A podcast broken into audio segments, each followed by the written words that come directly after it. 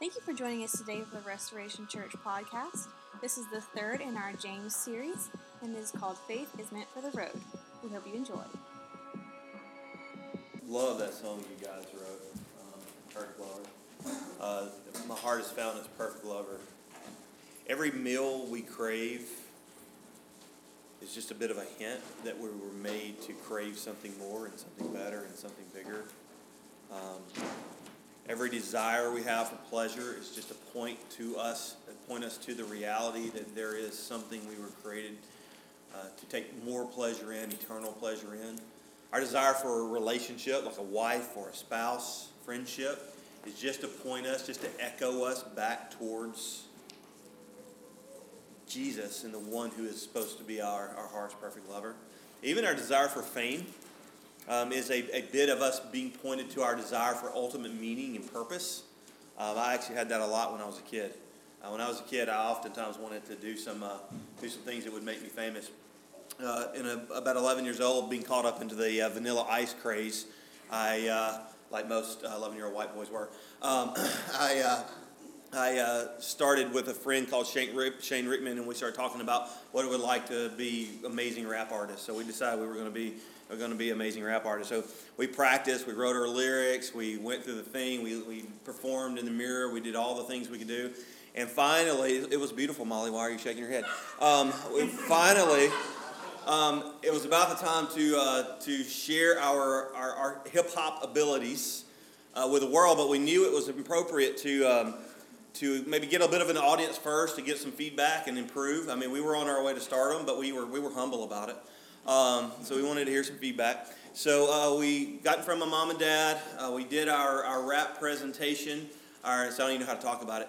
Um, and uh, we, we shared our, our beautiful talents uh, before my mom and dad. And after it was over, um, I, I just knew it was an amazing experience. So I asked my dad for some advice. My dad, of course, responded, Stop, collaborate, and listen. No, he didn't do that. Um, my dad responded, uh, "Son, that was that was interesting, but I don't suggest you take it on the road." Now, if my grandmother would have heard me, she would have definitely said, "Hey, come here. Let, us let's, let's make sure everybody in the world gets to hear this ability, right?" Because she, when she heard me do anything, anytime we did anything with my grandmother, she always wanted the whole world to hear it. You know, if you sang a song at church on one Sunday, she would want everybody at the family gathering the next Sunday to hear it, or the Sunday at dinner. She always wanted us to take our our shows on the road, if you will. Um, and as we think about that, this, that's what we say, right? When something's really great or something is really impressive musically or somebody has really talent, we, we might say, hey, it's time for you to take that on the road. Um, I want us to look at how we want to take our faith on the road because, in the same way that maybe my grandmother thought it would really make an impact and make a difference on people's life if I could share my songs, and my dad didn't think it would make a difference to the world, at least a positive one, if I took uh, my hip hop abilities on the road as an 11 year old white boy. Uh, in the same way that that was true, we want to make a difference in the world. Don't you feel the need to make a difference? Don't you have that deep desire inside of you that when you, uh, when people talk about you, that they say that you've done something meaningful? Uh, I think a lot of us think about it from the uh, maybe a little bit morbid uh, perspective of, hey, when I die, I hope, I hope people miss me. I hope I've made a mark. Or if I leave that job, will people talk about the impact I've made on them? We want to make a difference. And our world needs us to make a difference. Um, in the world we live in today, it's important for us to look and see and understand the kind of difference that we have an opportunity to make. Even with that in mind, uh, the, some of the statistics that you research sees just how much our world needs us to make a difference. One in 10 people in America have been diagnosed with depression. And they guess and probably it's more like 20 to 30% of Americans probably have experienced some sort of depression. Add on top of that the, the epidemic loneliness suicide rates, addiction that we discover and, uh, and assess in the world as people uh, pursue, uh, pursue pleasure out of balance. Um, and we understand that we're in a world that is hurting, that is broken, that is chasing down any anecdote to the suffering they possess and they are in the middle of. Our world needs for us to make a difference. Our world needs for us to take our faith um, on the road. Uh, interesting uh, comment from um, Alan Hirsch, who wrote uh, the book On the Verge. He said, speaking about our opportunity to engage mission and engage the world in a little different way. He said, What about the, the 60% of people who, for various reasons, report significant alienation from precisely the contemporary church, church growth models we rely so heavily on? In other words, 60% of people who have ex- not who are outside the church, 60% of people who have experienced the mass church movement, the church growth model movement, the big, the big show, if you will, 60% of them speak to their alienation and loneliness, not outside of the church, but within it. What will church be for these people? What is good news going to sound like for them? And how are they going to access the gospel of Jesus Christ in ways that are culturally meaningful uh, to their lives? So, as we look at the book of James today, we're going to be in look James chapter 2. We want to understand what James means by this idea, and he's going to say it a slightly different way, but that our faith is, is meant to be taken on the road. So, look at James chapter 2 with me. We're going to read verse 14, and we may stop in the middle of this, this text. Um, verse 14, we'll stop, we'll read for a minute, then we'll move on, make a few comments. Do we have a text up? Were we able to get that? So, um, as we're reading here, just reminds you a little bit of the context of last week. Uh, last week's context, we talked about an introduction to the book of James, and the big idea of the introduction was, was pretty simple. Um, and, it, and it's this idea that, that in James, uh, there is a structure, an idea being put forth that our, our emotions can't truly lead to true ultimate change in Christ, but listening to the Spirit can. And if we listen to the Spirit through the Word of God, our hearts will be changed and we will live out our faith in service and love to those who need, need service and love the most. We'll come back to that in a minute. But let's go and read James chapter 2, verse 14. When good, what good is it, my brothers, if someone says he has faith but does not have works? Can his faith save him? If a brother or sister is without clothes or lacks daily food, and one of you says to them, Go in peace and keep warm and eat well, but you don't give them what the body needs, what good is it? In the same way, faith, if it does, doesn't have works, is dead by itself. But someone will say, You have faith, and I have works. Show me your faith without works, and I will show you faith from my works. Verse 19 You believe that God is one, and you do well. The demons also believe, and they shudder. Verse 20 Foolish man, are you willing to learn that faith without works is useless? A little different word there than dead. Verse 21 Wasn't Abraham our father justified by works when he offered Isaac his son on the altar? You see that faith was acted together with his works. And by works, faith was perfected. So the scripture was fulfilled that says, Abraham believed God, and it was credited to him for righteousness, and he was God's friend. You see that a man is God, justified by works and not by faith alone. And in the same way, wasn't Rahab the prostitute also justified by works when she received the messengers and sent them out by a different route? For just as the body without the spirit is dead, so also faith without works is dead. So, as we read through that passage of Scripture, if you're paying attention, that may surprise you. If you've been around a church for a while and you've read the Bible for a while, um, that passage uh, is a pretty well known passage. And the reason it's so well known is because on the surface level, it would appear to teach the opposite of what most of the New Testament teaches. As a matter of fact, if you read Romans chapter 4, and I would encourage you to do that at some point today, uh, if you take notes, I'd even put that in, in my notes. Hey, read Romans 4 today.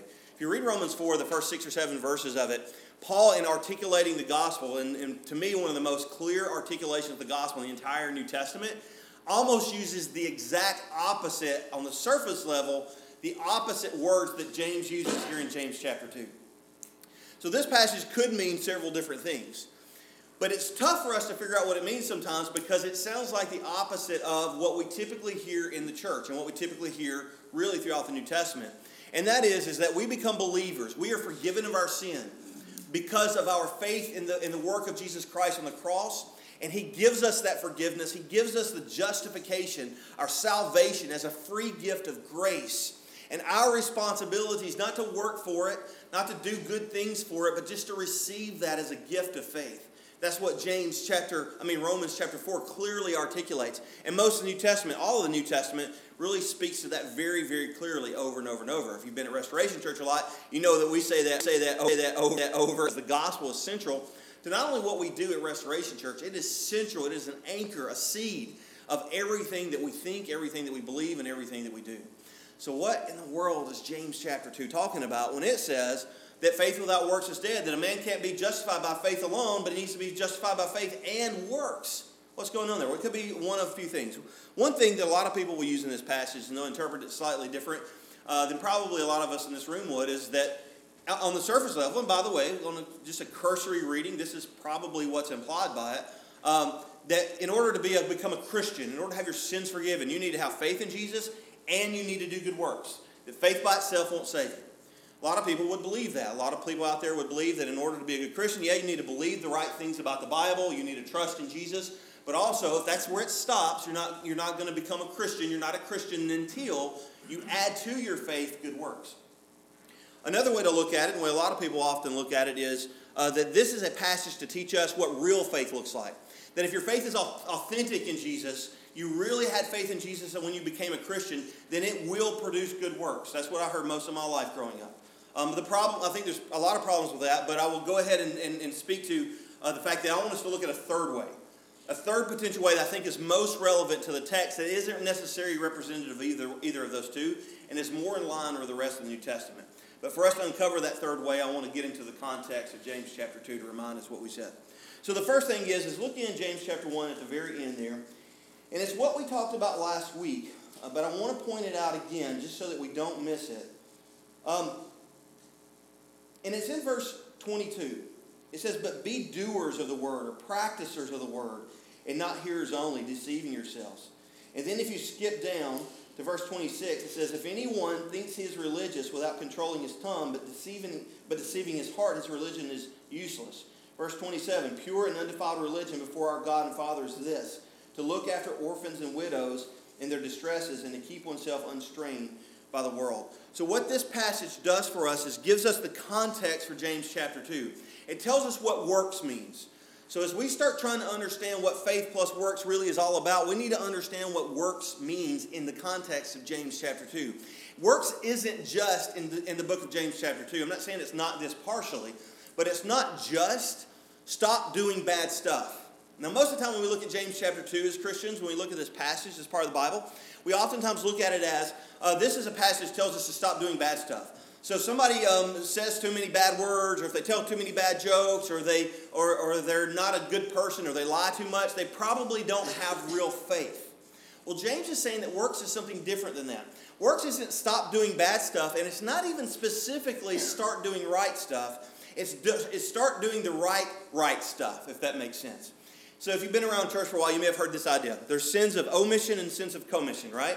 So, so sins of co- commission or commission, to make it rhyme, um, are sins that we do that we choose to do wrong. It's me actively doing something against the will of God. God says, Thou shalt not steal, and I steal. God says, Don't bear false witness, and I bear false witness. A lot of times we look at this passage of Scripture and we think it's talking about sins of commission, things that we do that are wrong. The emphasis, though, according to this context, isn't the things that we do that are wrong, but the things that we fail to do that are right, and the right things that we fail to do that are right. The, the focus of this passage isn't just any works, any good things. It is the focus of serving and living in relationship, if you remember last week, not just, not just projects with people who are on the outside of the margins of life, those who are suffering, represented by the orphans and, and, and uh, widows in this passage, but how do we engage in mission, serving, living life with, living in relationship with those who are the most ostracized in our society and the most needy in our society? James is saying that faith plus those kinds of works are what count. So that's important to keep in context. Now, we're not going to read this whole text, but if you look at chapter, chapter 2, verse 1 through verse 13, I do want you to look at just the first, the first verse. Because this command is the, the command that wraps up all of chapter 2. It says, My brothers, hold your faith in our glorious Lord Jesus Christ without partiality or without showing favoritism. And it then goes about to give us an illustration of what it means. Here's the basic illustration. If you have somebody who is rich that comes into your, into your church. Now imagine, imagine right now um, if a very famous person, maybe it's Barack Obama, maybe it's um, a famous actor, maybe it's Mel Gibson, uh, maybe it's uh, Taylor Swift, or, or maybe in the Christian world it'd be somebody more like um, Billy Graham came into the room right now. How would, how would we treat that person? Well, the Bible says, and, and the, the challenge that James gives us is we have a tendency to treat people of esteem and highly talented people in a very special way. And it gives us the example of how we might be tempted to when that person comes to the door, has wealth, has something to give us. It's key.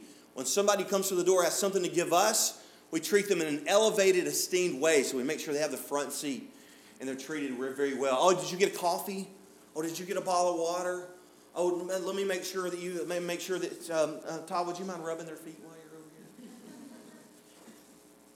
and then when somebody comes in who has nothing to offer us, how do we treat them? And James is saying oftentimes in the Christian context, we treat the person who has something to give us better than the person who has nothing to give us. And he says it should actually be reversed.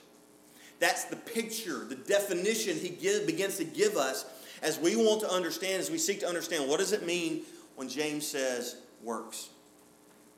But let's keep going. And you notice I have some words underlined up here uh, uh, in the text. So the, the text that's going to be up on the slide there is uh, the whole thing. It's kind of small, and I'm sorry for it.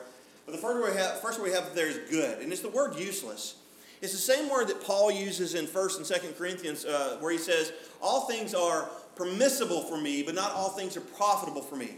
Meaning, there's nothing. I'm no longer under the law, so there's no, no longer any specific rules that God, uh, that that dominate or demand for me certain things with so that I can receive grace. Grace is freely given to me, but not all things are profitable. Not all things are useful for me. So James isn't speaking about just randomness here. He's talking about how we can become useful, profitable in our faith, not to ourselves but to others. And then as we keep reading, he goes on to say, "Go in peace." So he gives this he gives this amazing amazing illustration. Someone says he has faith, but doesn't but does not have works. Can his faith save him? If a brother or sister is without clothes and lacks daily food, and one of you says to them, "Go in peace, keep warm, and eat well," but you don't give them anything, you don't give them what the body needs. What in the world is that for? How profitable? How useful is that? Now, none, none of us, we probably read this and we think that's absurd, right? Somebody comes in and says, hey guys, we haven't had food for like three or four days. We're really hungry. Is there any way you could spare, you know, spare a couple dollars, maybe help go to the grocery store, Cake's grocery store? Dearly beloved brother, be fed. Like nobody, nobody's going to do that. Like, can, can you imagine somebody doing that? But I tell you what it does look like in the Christian life. Hey man, we're really struggling right now. Well, I'll pray for you. Now, prayer is powerful, prayer changes things. But James is challenging us to think deeper than our words and even our prayers. Sometimes it'll say, sometimes we might come to a brother in a depth group or sister in a depth group and say, Hey, man, I'm really struggling with lust. Well, stop it. oh, thanks. I didn't know I was supposed to do that. James is challenging us to go beyond our words, go beyond our theology, go beyond our, our sermons and our messages, and move into the area of service and action. Make our faith useful actually provide something beyond just a statement. In the same way, and then the next phrase it says is in the same way, in other words, this is an illustration for us to help us understand what it means by faith is without works is dead. So, in the same way that it would be ludicrous and useless and, and uh, not, not profitable to anyone if somebody came in here asking for food or asking for money or asking for help and we just spoke to them words and didn't actually help them, in the same way that that would be useless, faith without works is dead. So, not just in any way, not in any way that we want to come up with, not even in a, uh, forgive the theological language here, salvific way, a way that is re- relative to our, our whether we, we're saved or lost. Not in that kind of way, but in a way is, is it useful? Does it help anyone? Does our faith mean anything to anyone?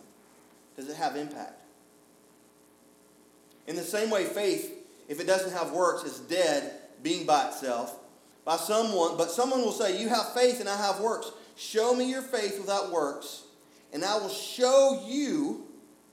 That's underlined for a reason. I will show you faith from my works. How can you see my faith? You cannot see my faith. I could be the most faith expressing human being alive in my heart right now, and you wouldn't know it. I could also be the least faith expressive human being alive, and you wouldn't know it. But what you can see is how I serve you. My faith is from my relationship with God. My relationship with you is dependent upon how I express that faith and service and kindness. I will show you my faith from my works. You believe that God is one, you do well. The demons also believe and they shudder. Foolish man, are you willing to learn that faith without works is, and we'd almost expect the word dead again, wouldn't we? Like that's what he said like two or three times already. We almost expect him to say dead again. Faith without works is he helps us understand what he means by dead. Useless. It's a different word that's what's used in good, but it's, it's the opposite idea. It's the opposite of valuable. Your faith doesn't do, provide any value to anyone. Wasn't Abraham, our father, justified by works when he offered Isaac his son on the altar? You see that faith was active together with his works, and by works, faith was perfected. I love that, that, that idea of you see that faith was active together. It, it came together with works and actually accomplished something. And then he says, and by works, faith was perfected. Um, I don't have it up on the screen, but turn over to James chapter 1, verse 3 real quick. It's what, uh, what Will taught us a couple Sundays ago. And it gets to the big ideas of James. It's always important when you're studying and reading the Bible to understand the big ideas so that you can put things in the proper context. Chapter 1, verse 2 says, Consider it a great joy, my brothers, whenever you experience various trials, knowing that the testing of your faith produces endurance. But endurance must do its complete work, or its perfect work, so that you may be mature and complete, lacking nothing. That's the same word that James uses in chapter 2 for perfect. In other words, James is saying this He's saying, for you to become a mature believer, not to be a believer at all, but a mature believer, someone who's growing in Christ, growing in their faith in the gospel, allowing the Spirit of God to transform them as they listen to the Holy Spirit speaking in their heart through interpreting and reading and studying the Word of God. As you do so, as your faith matures and is perfected, you won't just stop at the good words or the good belief or the good theology. You will express your faith not just in any works. Again, it's so important not just in any works, but in works of service and love and mission to the least among us in the world and in the nations. We'll keep reading. So the scripture was filled that says Abraham believed God and was credited to him for righteousness, and he was called God's friend. You see that man is justified by works and not by faith alone. And in the same way, wasn't Rahab the prostitute also justified by works when she received the messengers and sent them out by a different route? Again, a, a very specific illustration to help us see what the actual work produced. And then this is a key to me to understand this text. For just as the body without the spirit is dead, so also faith without works is dead. So, according to the anthropology of James, the, the way how is a man made up in James? He's spirit and body. Now, if all I was was spirit, you wouldn't know I was here, would you? Kind of creepy. All I was was spirit, you wouldn't know I was here. It's my body that you know. You know my facial expression. You know my voice uh, that couldn't exist without my body. Uh, you, you, know, you know things about me based on your encounter with my, with my ability to produce um, physical, physical things in my body. You know what my face looks like, etc. James is saying, gives us an illustration at the end so we make sure we don't misunderstand what this text is about. Now, is the real me my body or my spirit? I'd say it's my spirit. I would agree with that. Thank you, Rick. I think say the real me is my spirit. And I'd say that theologically or in the Bible, the reason why we would believe that is because my spirit goes on to live for eternity with, with or without my body. My body will be transformed and brought with my spirit, which probably shouldn't get into th- those kind of things in this, this text. But, but my body, my spirit is the real me. Whether my body is living or not, do I exist? I exist. Somebody came in here and they chopped me down, I would still exist. My, my spirit would be, be, an, be an entity that was real. My body, I'm sorry, my spirit is real with or without my body. But can I, depending on which TV shows you watch, you may not be able to answer this question really well, but can I, without my body, do you any good? James is saying the same thing about your faith and your works. Without works, my faith won't do you any good. Without works, your faith will not do this world any good. So I want to summarize it.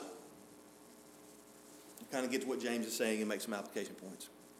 So the summary is this James is saying this we mature in our faith. As we listen to the Spirit of God, as we uh, do so in the context of Scripture, He begins to transform our hearts. We will serve out, we will work out the salvation that God has worked into us.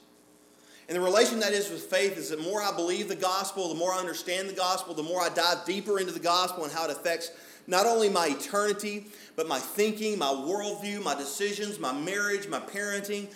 The more mature I get in the, in the gospel, the more I grow in grace, the result of that disciple making, growing closer to Jesus process will be not that I don't, not that I do just any works, though that's obviously a part of it, but that I will begin to serve and live on mission and impact other people. And not just any people, those who need to be impacted the most. Not just anyone, those who can't give us anything. That's the outworking of a mature believer. It's not how theologically accurate we are. It's not how well we know our Bible. It's not how many Christian songs we can memorize or how many Christian t shirts we have or what radio station we listen to or what rated movies we go to. The outworking maturity of a believer is what are you doing to serve those who need to be served the most? James is saying that faith is, been, is meant for the road. I like how uh, Martin Luther says it. It'll be on the screen for you. God does not need your good works but your neighbor does. So I want to make a few application points. A couple different things. So faith is meant for the road. Just a couple application points. Having to give is never a gift. So one reason I want to be really careful and interpret this passage of scripture to the least the best of my abilities is because I want to make sure that nobody walks around here feeling like I used to feel when I heard preachers preach this. A lot of times I used to feel like this was used as a, a um, a sledgehammer to beat me over the head to tell me if I wasn't perfect, basically, I wasn't really a Christian. This passage has nothing to do with whether you're a Christian or not. And I would challenge you to never base your assurance, the assurance of whether you're a Christian or not, never base your assurance on your works. Base your assurance on the work of Jesus only, because it's the only thing that will never change. And if your assurance is based on your works, you will never have assurance because you can't guarantee your assurance won't change in the future. Which is a direct contrast to 1 John that says we can know we're saved. If you can know you're saved, then your salvation has to be built on a former past event because you can't predict future events. Does that make sense? Your assurance should be built on the gospel of Jesus Christ, the reality that He took away your sins.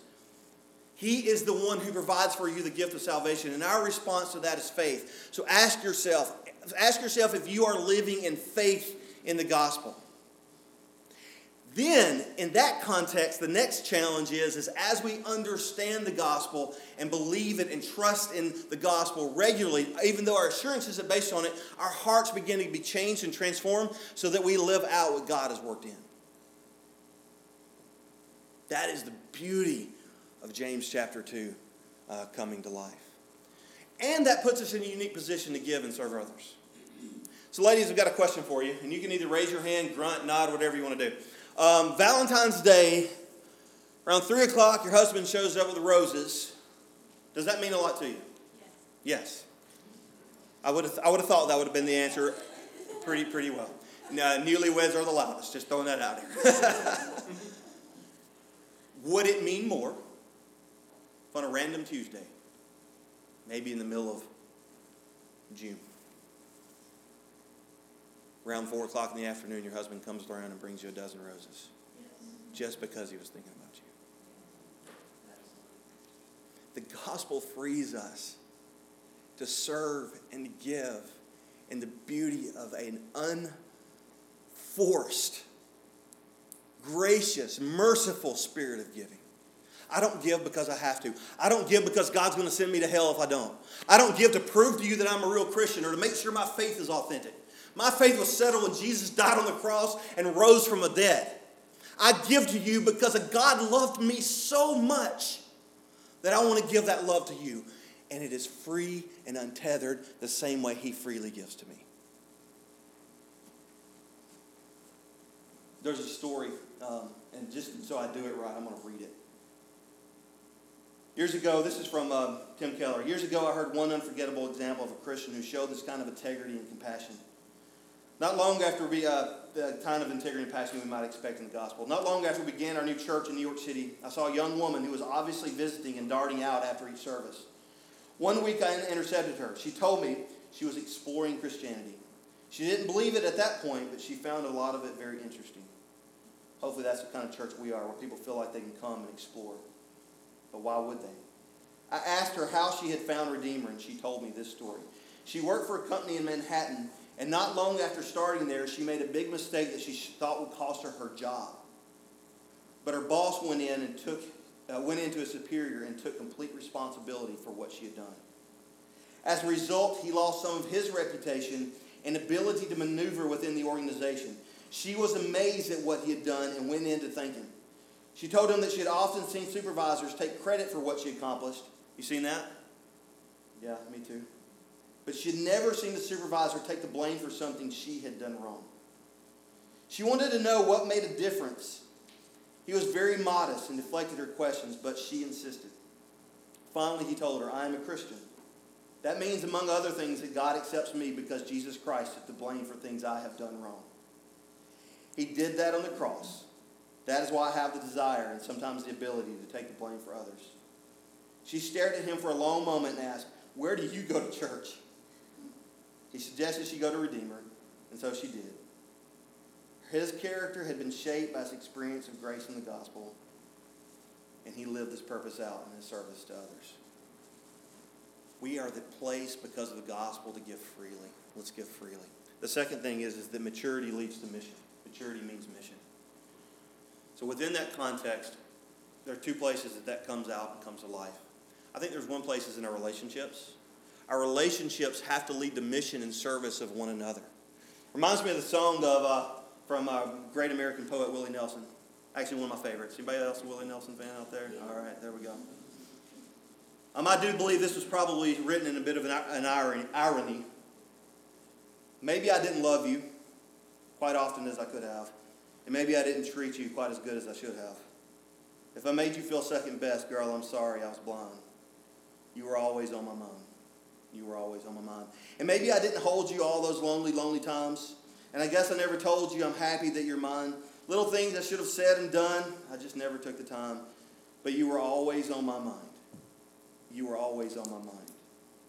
Tell me, tell me that your sweet love hasn't died. And give me, give me one more chance to keep you satisfied. I'll keep you satisfied. Little things I should have said and done, I just never took the time.